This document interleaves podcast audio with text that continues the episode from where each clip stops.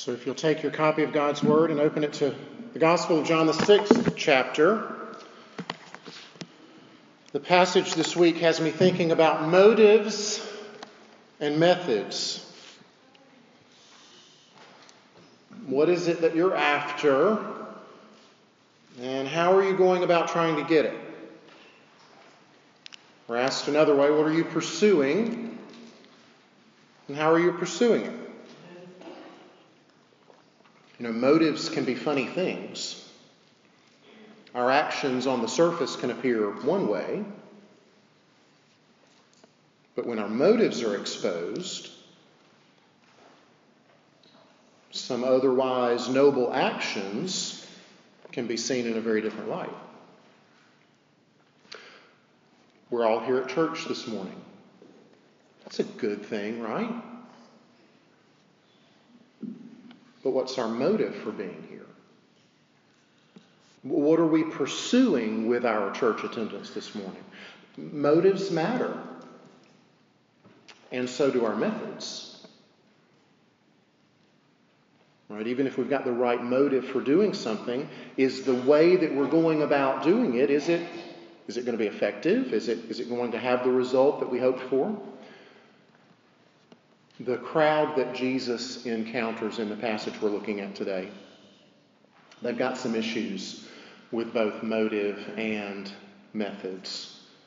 Uh, and we would do well to consider our own motives and methods even as we look at theirs this morning. So let me ask you to stand if you're able for the reading of God's Word. John chapter 6, we're going to read 22 through 35.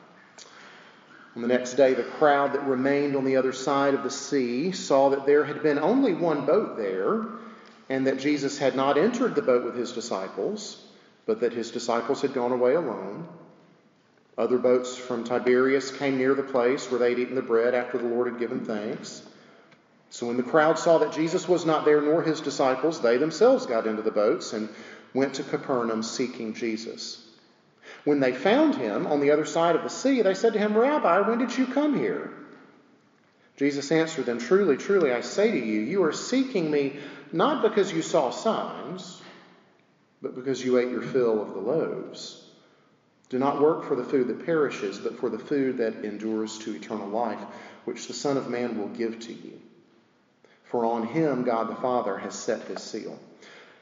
Then they said to him, what must we do to be doing the works of God? Jesus answered them, This is the work of God, that you believe in him whom he has sent. So they said to him, Then what sign do you do that we may see and believe you? What work do you perform? Our fathers ate the manna in the wilderness, as it is written, He gave them bread from heaven to eat. Jesus then said to them, Truly, truly, I say to you, it was not Moses who gave you the bread from heaven, but my Father gives you the true bread from heaven. For the bread of God is he who comes down from heaven and gives life to the world. They said to him, Sir, give us this bread always. Jesus said to them, I am the bread of life. Whoever comes to me shall not hunger, and whoever believes in me shall never thirst. May God bless the reading and the preaching of His inspired, inerrant, infallible, and authoritative word. Let's pray. Uh, Jesus, uh, the bread of life, uh, would you come and meet with us this morning through your Holy Spirit? Uh, God, the Father, Son, and Spirit, would you three together, triune God, be glorified in our midst. Be pleased to reveal yourself.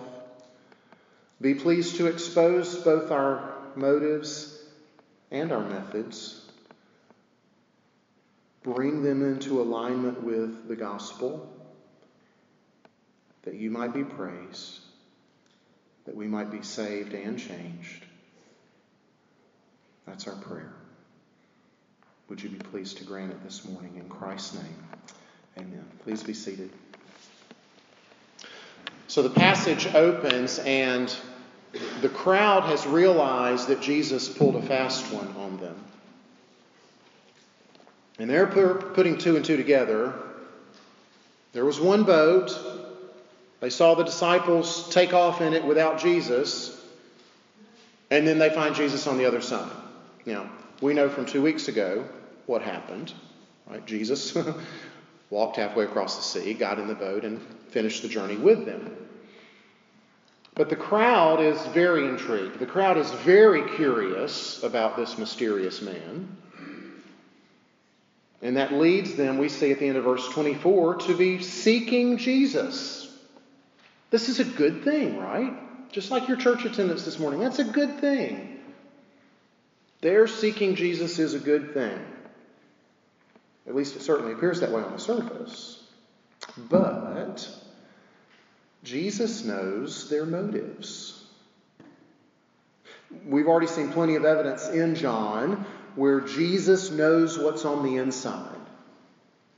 He, he's got divine knowledge of what folks are thinking, what they're feeling, what they're seeking. So when the crowd meets up with, the, with Jesus on the other side of the Sea of Galilee, and man, have they got a big question for him. When did you get here? How did this happen? We know something's up. Well, Jesus ignores their question and goes on to expose their faulty motives. See, he knows they're after the wrong thing. And what we're going to see through this passage is a, a bit of a progression.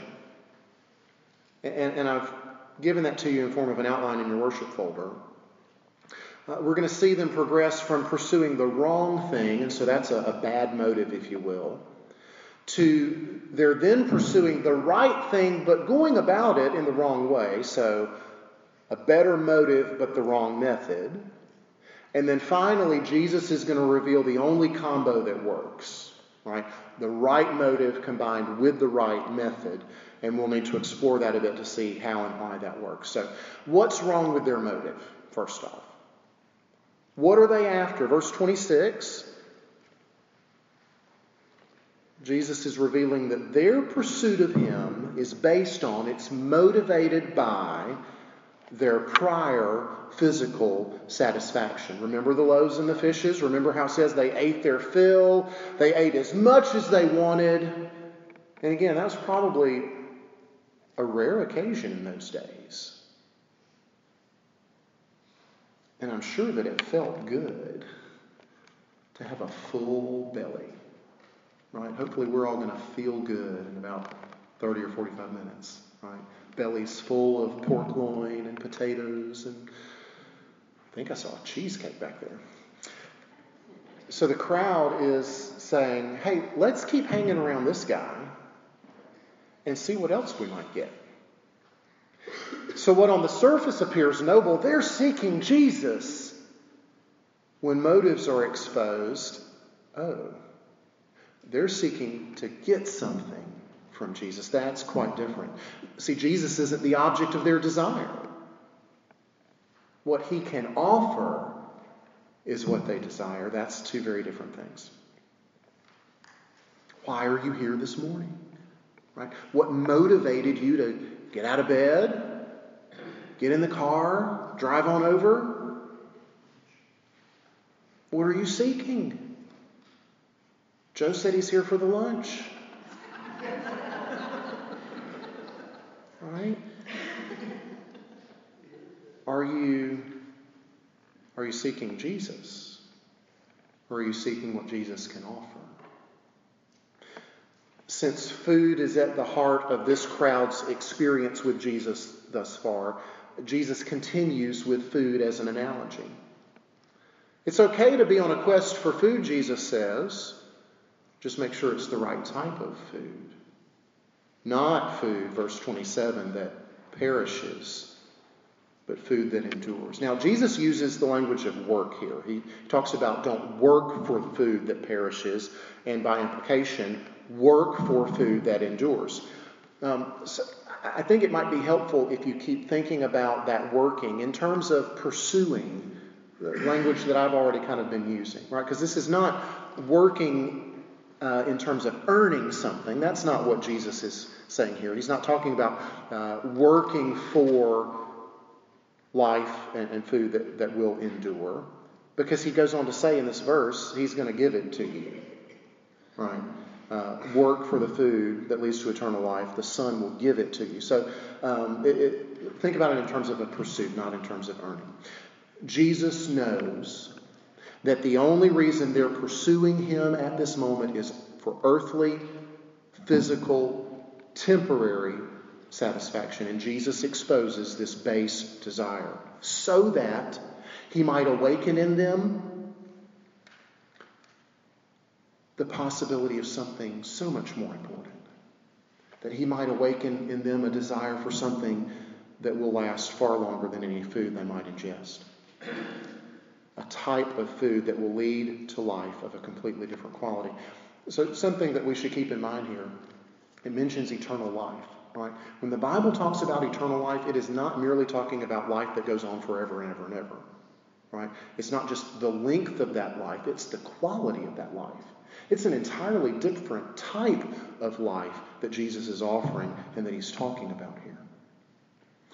And so, in our progression here that we've got with the crowd, it does seem like this idea resonates with the crowd a little bit right? At least in some small way, there's a shift, a little shift in, in their motives, it seems, from seeking the wrong thing, more bread, more fish, right, to seeking the right thing. Oh, eternal life, food, food that will endure. So that's a good thing. He exposed their motives almost out of the blue. They weren't even asking to be exposed like that. But now they're going to expose their own wrong methodology all by themselves. Right? Shifting attention from a bad motive to a better motive, but the method's all wrong, and they're going to show us that by the question that they ask in verse 28.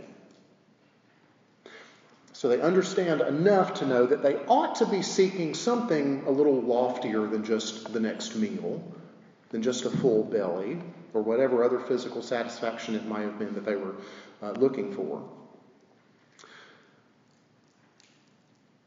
But now we're going to see that their means of going about that pursuit, that new motive, they're, well, they're still mistaken. Uh, unwittingly, they even reveal quite a bit of pride and arrogance in their question. Because they ask Jesus, What must we do to be doing the works of God? What must we do means they actually think they're capable of doing something. They think they're actually capable of doing whatever it is that Jesus might tell them that the Lord requires. Now, the last time they asked a question, he ignored it. He's not going to ignore this one. Right? They asked about works, plural. What are the works of God that we should be doing? And Jesus' answer is one work, singular. And his answer is explosive like dynamite. It blows a hole wide open in their preconceived notions about how one might go about pleasing God. And if you hear it, it ought to blow a hole in your preconceived notions as well about how God is pleased. The question they ask is ages old. Or we see it all throughout Scripture. What must I do to have eternal life? What is the most important commandment? Right? It's asked lots of different ways, but it's all getting down to this base thing that the human heart comes hardwired with. How can I be right with God? And the way that the crowd asks the question, well, that's hardwired in our hearts too. Because we all instinctively ask, oh, what must I do? What, what must we do to be right with God? So, how very stunning and a little anticlimactic, verse 29, for Jesus to answer the way that he does, to say that the singular work that pleases God Everybody's listening. They're ready. E.F. Hutton. Believe. Trust the one that he sent. That's it? That's the best you got? That, that, that's the sum total of your answer? Believe? Yeah, that's it. Highlight this verse. Underline it, star it, whatever. I come back to this verse again and again and again in teaching, in preaching, in trying to explain the gospel to people. I come back to it again and again and again because nobody believes it. See, everybody wants to put a comma in Jesus' mouth after this and add a list of other requirements to it. The work of God is to believe the Son He sent, comma, and if you'll just do all these other things that nice Christians do.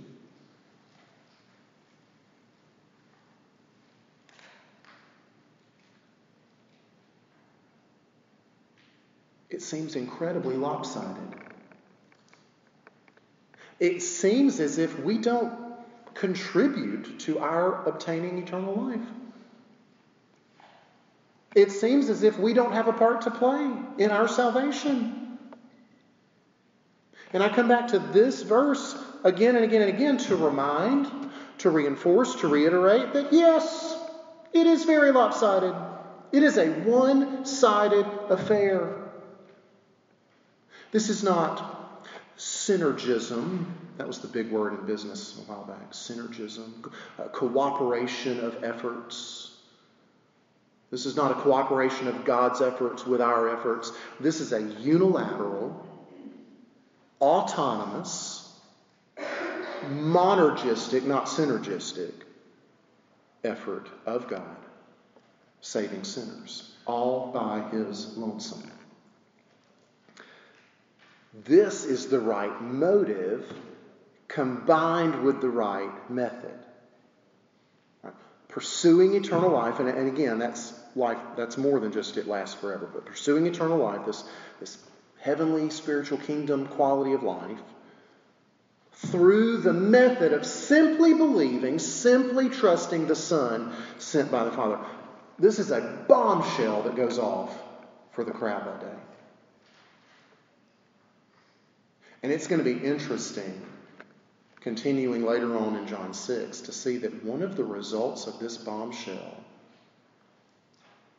is that people quit following Jesus. It, it does not compute for them. I'm going to save that for later. But it must have rattled them really badly because the next thing they do is ask a really stupid question. Verse 30. The next thing out of their mouths, the best they can come up with is, uh, What sign do you do? What credentials do you have if we're supposed to believe you? Uh, what work do you do, sir? Now, this is really a duh moment, right? This is the crowd that just saw the feeding, were fed by this miraculous feeding. They realize he somehow mm, magically, divinely, supernaturally transported himself across the sea. What sign do you do? This but it's this last question this what work do you do? Y'all, that's the key right there, I think. That's how we're going to make sense of this thing. That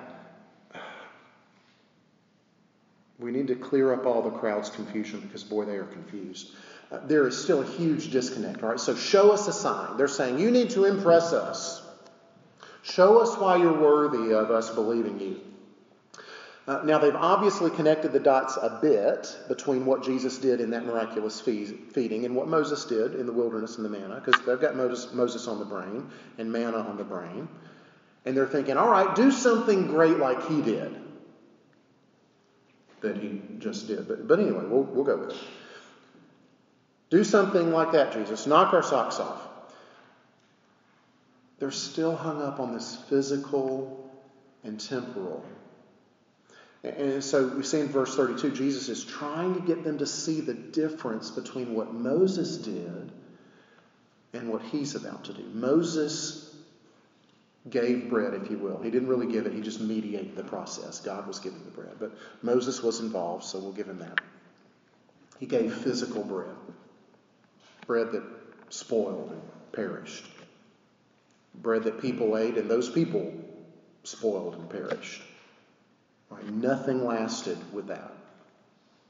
It was not heavenly bread. It was not bread from heaven, Jesus says. But what the Father is now offering is true bread. What the Father is now offering in the Son is bread from heaven, bread, verse 33, that will last. It will never spoil, it will never perish. And those that partake of this bread will never spoil or perish. But the crowd still doesn't get it. Bless their hearts. Um, verse 34, it's much like the woman at the well right? When, when Jesus is talking with the woman at the well, he's talking to her about this, this living water. It's, a, it's an unending source that will well up. She's like, sign me up for that. How do I get a subscription to that? Because I am tired of lugging this stuff back and forth every day. It's hot and it's heavy. Yes, please. Living water sounds great. And so they're like, oh, yeah, great. Give us this bread all the time. And so, as a final way of trying to connect the dots for them, help them understand the kind of real bread that he's talking about and offering to them, we have the first of several I am statements in John's Gospel. You want bread, do you? Jesus says. Well, verse 35 It's me. I am. Again, so we're, we're hearkening back. We're, that's a, that's a, those are triggering words for them, right? That they've heard bunches and bunches, as, as the good Jews that they are. I am bread. I am the bread that gives life. Y'all, they were so hung up on Moses. Do something great like Moses, they wanted. What Jesus does isn't even in the same category with what Moses did. Moses gave bread or mediated the process. Jesus is bread. Jesus gives himself. Because, of course, for bread to benefit anyone, well, it has to be broken. You got a, a beautiful loaf of bread, fresh baked on the counter, the aroma wafting through the air. Right, that bread's not doing anybody any bit of good until it is broken open. They asked Jesus, What work do you perform? What will you do to impress us? Well, the work Jesus will do is to give himself in our place. As a substitute, the work Jesus will do is to be broken for us, paying the penalty for our sin and rebellion, which is just half of what he does. Right? He takes our punishment on the cross. That is half of his work for us. What's the other half? Go back to their question 28. Right? Part of their impulse in that question was correct. There are works that need to be done to please God. There are works that have to be done if we're to be right with God the part of their question that wasn't right was thinking that they would be the ones doing those works. No, the works of God that have to be done are done by the bread of life. They're done for us, they're done in our place, because, and it has to be that way, because we are unable, incapable to keep God's law perfectly and completely. But the Son perfectly completes all the works, plural, of God, so that we truly only have one work, singular, to perform, and that is to believe, to trust, to rest in the fact that He has done it, that He has paid for our unrighteousness and given us the gift of His righteousness freely. See, that's the right motive combined with the right method. Right? We're to seek Jesus simply because He's Jesus not for what he might do for us, but because of what he has done for us. We seek him, we believe, we trust, rest in him, and everything else flows from that. Now, the reason what Jesus says in verse 29 The only work that pleases God is to believe in the Son. The reason that is such explosive dynamite was because it contradicted what was so deeply ingrained in their thinking about how religion was supposed to work. And it's still deeply ingrained. About uh, 15 years ago now, some researchers at UNC Chapel Hill were studying religious beliefs of teenagers. And then they discovered that what they found was really kind of true across the board and not just with teenagers. But they coined a new phrase as a result of their findings moralistic, therapeutic deism. Now, I had it up on a slide, but you can't see the slide. Moralistic, therapeutic deism. And that phrase captures well what most folks believe about how life works in relationship to God. I, I, dare say 90% of folks out on the street, if you asked them what it meant to be a Christian, what was Christianity about, they would give you some version of this moralistic therapeutic deism. So let's unpack that just a bit, because I think I think it's what's going on here in this passage. So it's deism, right? It is a belief in God, a belief in a deity, right? And it is based on a motive. And the motive is therapeutic, right? What good will come to me as a result of my involvement in this religion or relationship or whatever it is? My relationship with God, they're thinking, will provide good things and not bad for me. And it's got to be good things in the way that I define good, right? Comfort, ease, health, wealth. So that's the motive, right?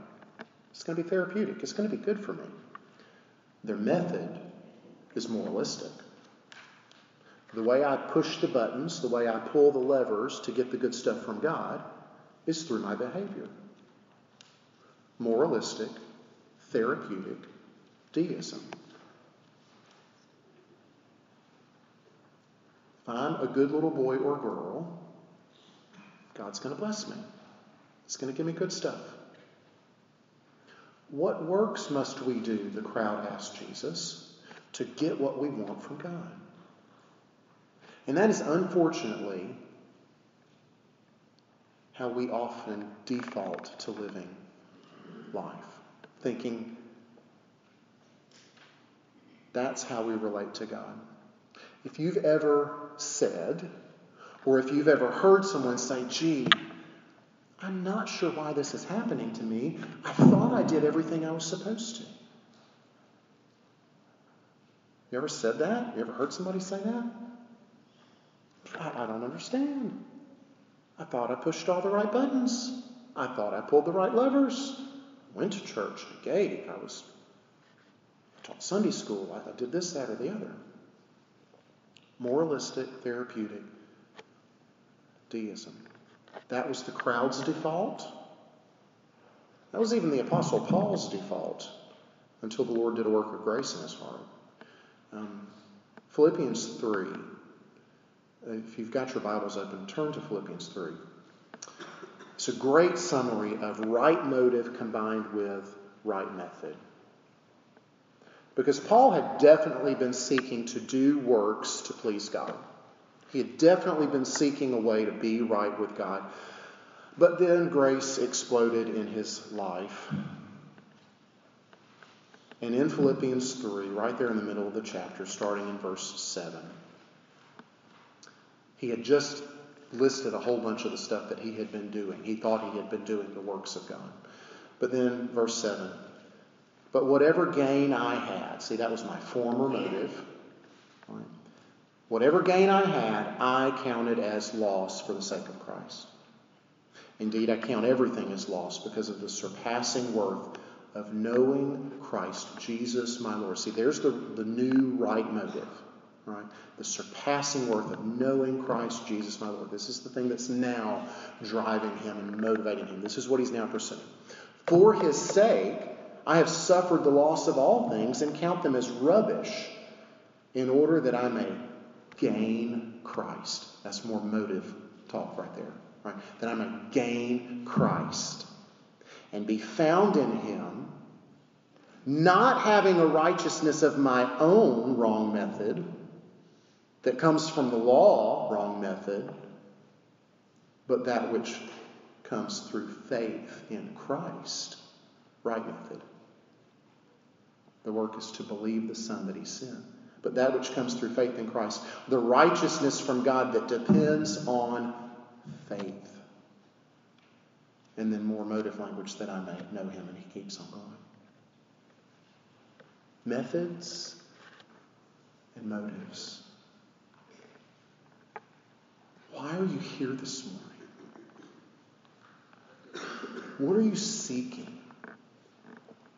What is it that you hope to gain? Let's pray. Father, I pray that your Holy Spirit comes and assists all of us with the answers to those questions. Would you continue to cause the scales to fall from our eyes? Some of us for the very first time, that we might see Jesus as beautiful and as worthy all by himself because of who he is, not because of what he might give to us. Would you expose, in the kindness of your grace, would you expose our motives if they're anything other than seeking Jesus for Jesus' sake?